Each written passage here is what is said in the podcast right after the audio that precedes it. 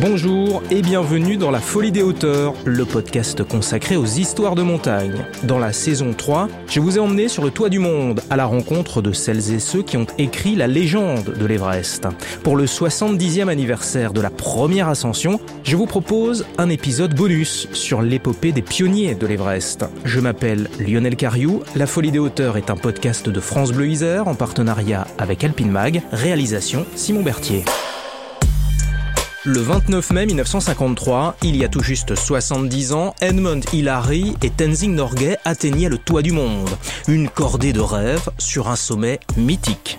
Mais avant eux, d'autres avaient ouvert la voie, poussant chaque fois un peu plus loin l'exploration de cette montagne gigantesque qui culmine à 8848 mètres d'altitude. Une aventure faite de joie et de drame, mais aussi de mystère. Jusqu'où Mallory et Irvine sont-ils allés lors de leur tentative en 1924 Ont-ils atteint le point culminant eux ne sont jamais revenus. Et d'ailleurs, réussir un sommet, n'est-ce pas aussi en redescendre, comme Hilary et Tenzing Leur exploit, c'est aussi celui de tous ceux qui les ont précédés et qui ont nourri l'imaginaire collectif.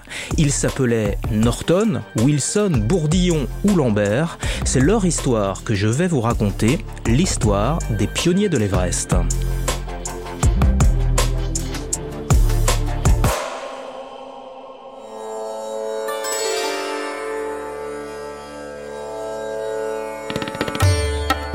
D'abord, arrêtons-nous sur ce nom, Everest. Dans les années 1850, les Britanniques avaient identifié le plus haut sommet du monde. Ils l'avaient même mesuré avec une grande précision depuis l'Inde à 170 km de distance. Le pic numéro 15 était situé sur la frontière entre le Népal et le Tibet la Société royale de géographie lui attribua le nom d'Everest en l'honneur de George Everest qui avait occupé le poste d'arpenteur général des Indes. Précisons que ce haut fonctionnaire n'avait rien demandé à personne. Mais au fait, comment les Népalais, eux, nomment cette montagne? Allô, je m'appelle Tendi Sherpa. Nous, en népalais, le nom de l'Everest c'est Sagramatha et en Sherpa, c'est Chamo Longma. Donc Sagarmatha, ça veut dire euh, plus grand sommet de la Terre. Et euh, ça veut dire un nom de déesse aussi. Chomolungma est donc une déesse dans la religion bouddhiste que pratique Tendi Sherpa. Sherpa signifie le peuple de l'Est. Ce mot désigne une communauté venue du Tibet et qui vit au Népal. Tendi, qui a commencé sa carrière comme porteur, est aujourd'hui un guide de haute montagne au parcours impressionnant. Il a gravi 14 fois le sommet du monde. Je l'ai croisé l'hiver dernier à Chamonix, où il est venu présenter un livre sur sa vie. Tendi, dont l'expérience sur cette montagne n'a d'égal que sa modestie, sera notre guide.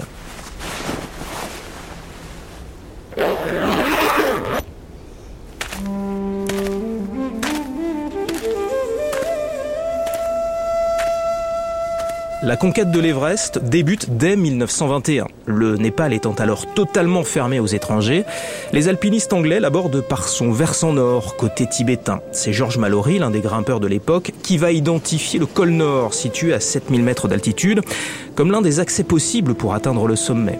L'année suivante, en 1922, la montagne fait ses premières victimes. Une avalanche emporte sept Sherpas. 1922, c'est aussi l'année où l'on atteint la barre des 8000 mètres d'altitude. Les grimpeurs dépassent les 8200 mètres sans bouteille d'oxygène. Avec l'oxygène, ils poussent au-delà des 8300 mètres. Alors, il monte très haut avec de l'oxygène et il monte très haut sans oxygène. C'est-à-dire qu'en 22, bah, il n'y a rien de tranché. L'écrivain et journaliste Jean-Michel Asselin a participé à cinq expéditions sur l'Everest. Son dernier livre, justement, s'intitule Une histoire de l'Everest. C'est très net. Avec de l'oxygène, la progression est plus rapide. En gros, la moyenne de progression sans oxygène est de 120 mètres à l'heure. Avec de l'ox, elle atteint plus de 150 mètres à l'heure. Et là, pour le coup, ben, pour Norton qui était sans oxygène, il s'est rendu compte du truc, puisque là, lui, il progressait carrément plus que de 100 mètres à peine à l'heure quand il était vers 8005. Edward Norton, lors de l'expédition de 1924, va en effet atteindre l'altitude stratosphérique pour l'époque de 8573 mètres. À 13 heures, alors qu'il patauge dans une neige qui lui arrive jusqu'aux genoux, le grimpeur solitaire décide de faire demi-tour. Alors c'est un exploit total, c'est un exploit total parce qu'il faut quand même imaginer les types qui sont euh, en habits, euh, enfin ils ont ils ont des, vêtements euh, minables, hein, c'est faut dire les choses comme elles sont. Ils ont des bandes moltières, ils ont des des jaquettes en, feutre, enfin c'est quand même pas extraordinaire quoi. Et malgré tout, ben ils y arrivent. Alors Norton c'est incroyable parce qu'en plus il fume la pipe. Donc il fume la pipe jusqu'à 8002, 8003, il est là, de temps en temps il bourre sa, sa bouffarde et il est là, euh, tranquille, quoi, sans ox. Et Mallory, qui était convaincu qu'il fallait pas grimper avec de l'ox, va finalement se rendre pour sa dernière tentative, il va prendre de l'ox. La prouesse de Norton force le respect, mais elle met aussi en évidence une réalité physiologique. Plus on monte, et plus l'oxygène se fait rare. Au sommet de l'Everest, il y en a trois fois moins qu'au niveau de la mer. C'est maintenant au tour de George Mallory, 37 ans, de mener une tentative. Mallory, en 1924, en est à sa troisième expédition sur l'Everest, et il choisit cette fois d'utiliser l'oxygène, malgré l'inconvénient du poids, car le système pèse à l'époque une bonne dizaine de kilos. Et en 24, il est vraiment devenu euh, bah, l'homme de l'Everest, quoi il, disait, hein, il écrit à sa femme, euh, il est hors de question que je revienne sur le sommet, quoi. C'est pas un type qui a un palmarès alpin extraordinaire. Il a un palmarès honnête. C'est un bon rochassier parce qu'il avait fait encore en solo dans les falaises du Lake District en Angleterre. Il avait fait une voix qui est encore côté 6A aujourd'hui en solitaire, donc pas très longue, mais bon, quand même. Il a quand même aussi ouvert une petite voie euh, sympa à l'aiguille du Midi en France, qui s'appelle aujourd'hui toujours la voie Mallory, en face nord de l'aiguille du Midi. C'était ça un peu son background. Mallory était doué également d'une bonne dose de charisme. Pour tenter le sommet, il faut choisir un compagnon de cordée. Odell, parfaitement acclimaté, semble tenir une forme olympique. Pourtant, c'est le Benjamin de l'équipe qui accompagnera Mallory, comme le raconte Jean-Michel Asselin. Il choisit Irvine plutôt que n'importe qui probablement plus expérimenté pour la dernière tentative. Il aurait pu prendre Odell avec lui. Absolument, il aurait pu prendre Odell, sauf que Irvine, lui, il savait complètement euh, manipuler l'oxygène. Et comme ils avaient choisi pour cette dernière tentative de grimper avec de l'oxygène, il fallait quelqu'un qui maîtrise. Et alors, Mallory en était totalement incapable, alors que Irvine, lui, il avait refait tous les systèmes. C'est-à-dire que ce qu'on leur avait livré, ça marchait très mal. Et en fait, pendant la marche d'approche, Irvine avait repris tous les systèmes d'oxygène et il avait tout remodifié à, sa sauce. Alors c'est un vrai bricoleur. Irvine était très jeune, il avait 24 ans, je crois, à l'époque. Peut-être plus jeune même. Mais surtout, euh, il, avait bricolé euh, toute sa jeunesse. Alors c'est le seul qui n'avait pas fait la guerre, 14.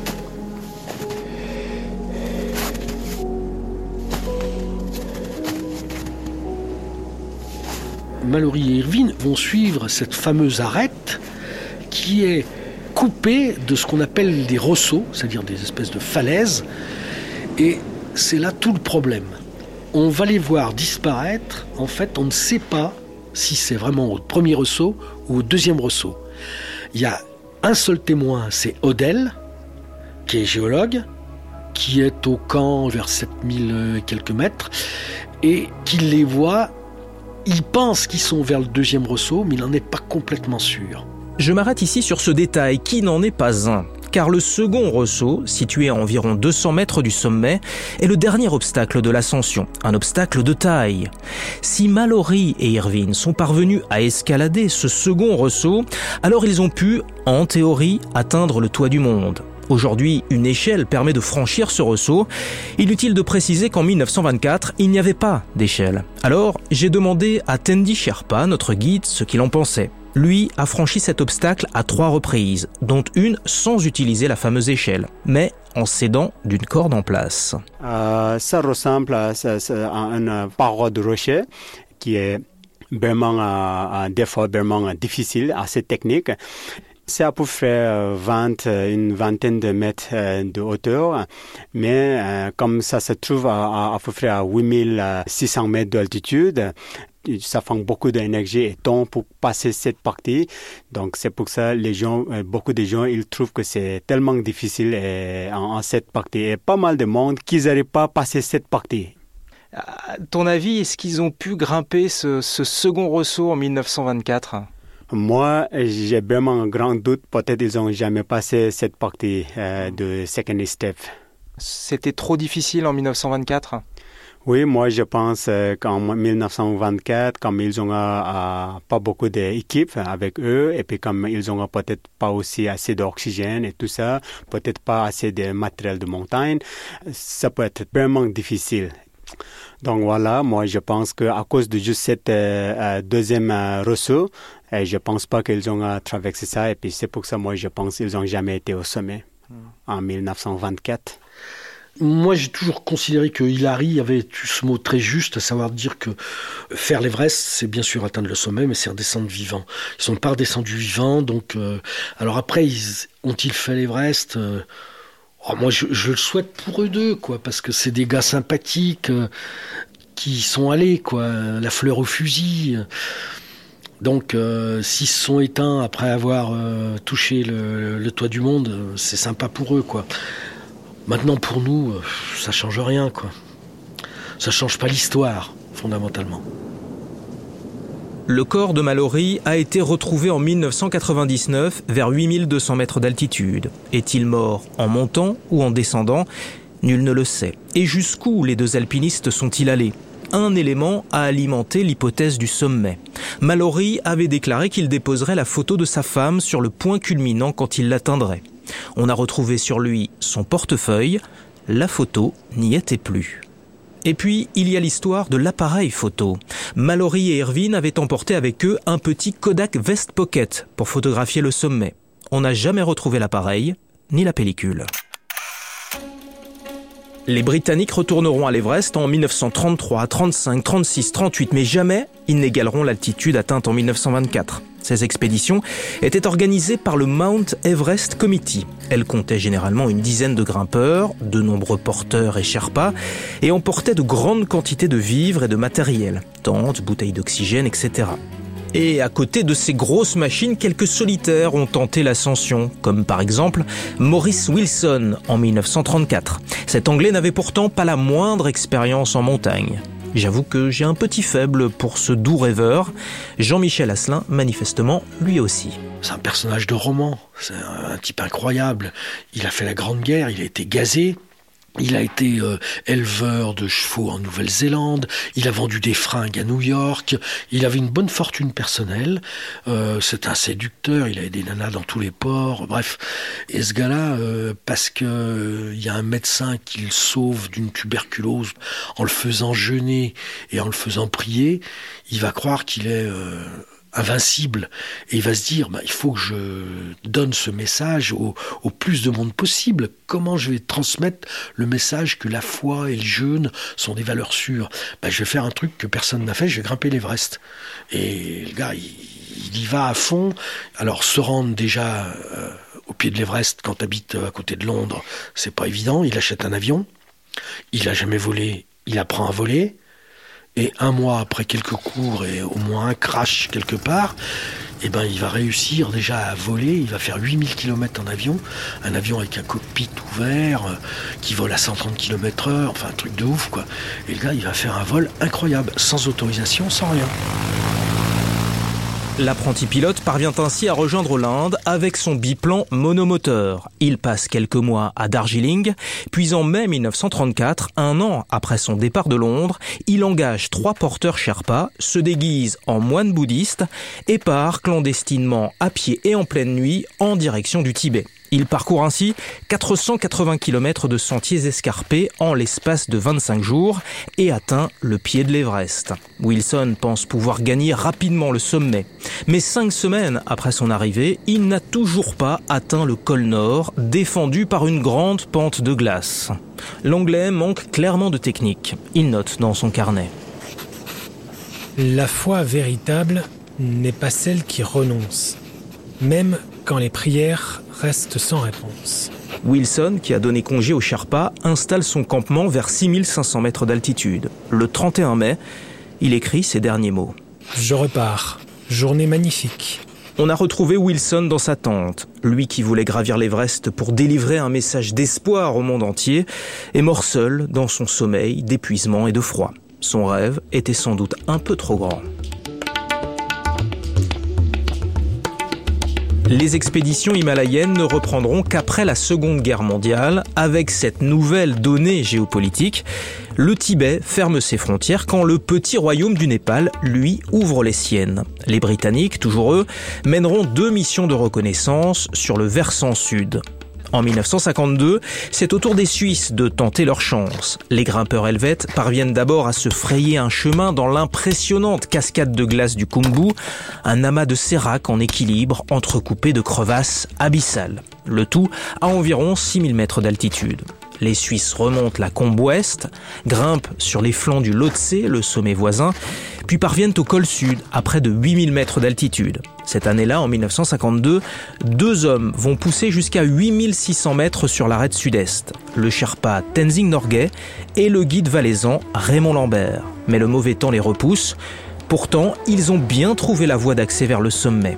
Fair play, les Suisses partageront leurs infos avec les Britanniques qui prendront avec eux l'année suivante le Sherpa Tenzing Norgay. L'expédition britannique de 1953 que dirige le colonel Hunt dispose de deux atouts majeurs. D'une part Tenzing, qui connaît désormais la montagne mieux que quiconque, et un certain Griffiths Pugh, dont je vous ai déjà parlé dans un précédent épisode de La Folie des hauteurs. Griffiths Pugh est physiologiste et c'est lui qui met au point les systèmes à oxygène, un élément déterminant. Le camp de base est établi le 12 avril vers 5400 mètres d'altitude. Le 1er mai, les Britanniques sont au col sud, à près de 8000 mètres. À la fin du mois, le 26, Charles Evans, chirurgien à l'hôpital de Liverpool, et Tom Bourdillon, physicien, réussissent à atteindre une antécime, le sommet sud, situé à 8754 mètres. Mais il est déjà 13 heures et ils n'ont plus assez d'oxygène pour aller jusqu'au vrai sommet et surtout en revenir. Alors, ils redescendent. La seconde cordée de tête est composée du Sherpa Tenzing et d'Edmund Hillary, un apiculteur néo-zélandais. Chargés comme des mules, plus de 20 kilos chacun, ils rejoignent l'arête sud-est et guidés par Tenzing, qui puise dans ses souvenirs de l'année passée, ils parviennent à planter leur tente sur un tout petit replat vers 8500 mètres d'altitude. Les rafales de vent font claquer la toile et cette nuit-là, le thermomètre descend jusqu'à moins 27 degrés. Au petit matin, le vent se calme et vers 6h30, les deux hommes se mettent en route alors que le soleil illumine déjà la crête. À 9h du matin, les voilà au sommet sud.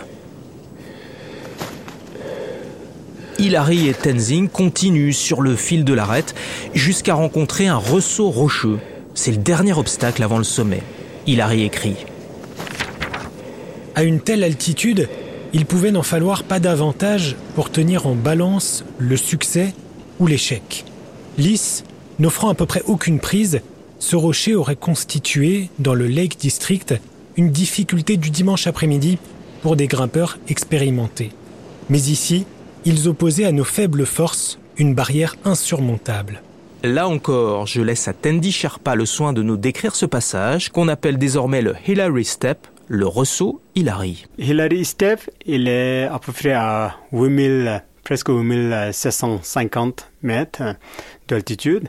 Et c'est à peu près, euh, je peux dire, à 10 mètres, 10, 10 à 15 mètres. Pas très grand, mais un bois assez, assez difficile quand tu es fatigué avec la crampon et tu dois marcher sur le rocher plat, rocher plat mais vertical, euh, et, puis tu n'as pas beaucoup de place parce que tu es aussi sur le corniche.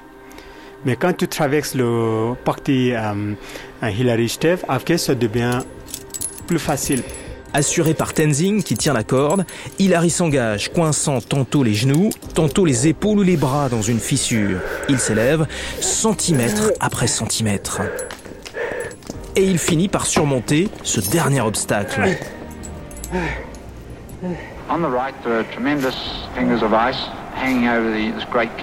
Sur notre droite, nous longions d'énormes calottes glaciaires accrochées à la paroi, à environ 18 000 pieds d'altitude. Nous devions les éviter car si nous marchions dessus, elles pouvaient s'effondrer et nous entraîner dans l'abîme. Nous commencions à ralentir et à sentir la fatigue. Je crois que nous commencions à perdre un peu espoir à force de scruter le sommet.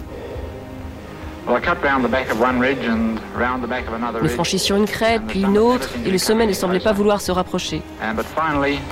Finalement, après une nouvelle crête, j'ai levé les yeux et j'ai vu un petit monticule. J'ai compris alors que nous étions au sommet. Il est 11h30 ce 29 mai 1953. Hilary, que nous venons d'entendre, et Tenzing sont au sommet de l'Everest, à 8848 mètres d'altitude. Les deux hommes se congratulent, se serrent la main, se donnent de grandes claques dans le dos. Hilary prend en photo son camarade, puis les montagnes qui les entourent pour bien prouver qu'aucun autre sommet ne les domine. Ils viennent de réaliser l'impossible. C'est un peu comme s'ils avaient repoussé une frontière physique. C'était vraiment de l'exploration, mais c'était aussi une manière de forger le potentiel humain. Peter est le fils d'Edmund Hillary. Je l'ai joint chez lui en Nouvelle-Zélande. Quand quelque chose n'a jamais été fait avant, on se demande si on peut le faire et comment. L'être humain est-il capable d'aller à 8800 mètres d'altitude? Est-ce possible? Est-ce qu'on ne va pas perdre connaissance? A-t-on le niveau technique pour surmonter les difficultés de l'escalade? Sera-t-on capable de redescendre en toute sécurité? Voilà les questions qu'on se posait à l'époque. Et grâce à leur succès, mon père et Tenzing ont montré que c'était possible. Ensuite, une fois que vous avez prouvé que ça peut être fait, tous les meilleurs grimpeurs du monde vous emboîtent le pas. Ils savent que c'est désormais faisable et ils vont donc faire l'ascension. On le voit très souvent dans l'histoire de l'humanité. Il faut que des pionniers ouvrent la voie et montrent que c'est possible. Hilary regarde autour de lui à la recherche d'éventuelles traces de Mallory et Irvine, mais il ne trouve rien. Lui et Tenzing contemplent une dernière fois l'immensité du monde qui s'étend sous leurs pieds. 15 minutes après avoir gagné le sommet, ils entament leur descente. Ici, au pays de l'oxygène rare, les grimpeurs ne font que passer. La légende, elle, est toujours là, 70 ans après. C'est vrai que euh, pour les ethnies Sherpa, euh, Tenzing a, a, ouvert un, porte et qui, a, qui est resté aujourd'hui avec grand respect. C'est un héros au Népal? Oui, euh, Tenzing est toujours un, grand héros. Euh, pas seulement Tenzing, mais euh, Hillary et Tenzing Norgay, les deux sont un grand héros pour nous, nous les Sherpas. C'était une belle cordée. Oui, ils ont, ils ont tellement créé une bonne relation entre euh, les deux. Et puis euh, aussi, pour nous, c'était euh, important parce que Tenzing Norgay et Edmund Hillary a, a commencé cette tradition de l'expédition en Himalaya à travailler avec occidentaux et fois ensemble. Donc ça, ça c'est une sorte de tradition pour nous. Chez lui, à Grenoble, Jean-Michel Asselin termine son livre sur la fabuleuse histoire de l'Everest. Et évidemment, Hilary Tenzing occupent une place de choix dans le récit. C'est la belle histoire parce que c'est drôle. C'est un Sherpa, mais il n'est pas que Sherpa, il est indien, ce qui vient Darjeeling. Et puis un Anglais, qui est pas vraiment anglais, qui est néo-zélandais, et qui est pas guide. C'est un espèce de clin d'œil de l'histoire. Et c'est formidable symboliquement, c'était bien que ça soit eux. Et eux ont fait un pacte entre eux pour ne pas révéler lequel a posé les pieds le premier au sommet. Et alors, euh, il y a Tenzing qui a ce mot vraiment, vraiment sympa. Il dit ben si je dois euh, mourir avec la honte d'être le deuxième au sommet de l'Everest, ça ne me gêne pas. Et puis un, un autre moment, il répond aussi euh, Attends, il faut que je te retrouve le truc. Parce que c'est trop beau. Alors. Ah, donc ce sont les épreuves du livre qui s'intitule Une histoire de l'Everest. Voilà, donc. Euh, il avait aussi répondu à quelqu'un qui lui disait qu'il était le deuxième sur l'Everest. Oui, je suis bien le deuxième et il arrive le troisième. donc ils avaient pas mal d'humour. Et c'est pour ça que j'aime beaucoup cette photo que j'ai mis parce que ils sont incroyables, quoi. Ils sont tous les deux, ils ont un sourire éclatant. tu, tu vois bien qu'il y a une complicité qui est forte. Les deux alpinistes resteront amis toute leur vie. Tenzing Norgay a disparu en 1986, Edmund Hillary en 2008.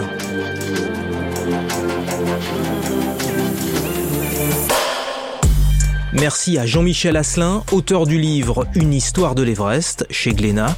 La biographie de Tendi Sherpa est parue chez le même éditeur. Elle est écrite par Flore Dusset. Merci également à Peter Hilary. La Folie des hauteurs, saison 3, un podcast original de France Bleu Isère en partenariat avec Alpine Mag. Récit Lionel Cariou, réalisation Simon Berthier.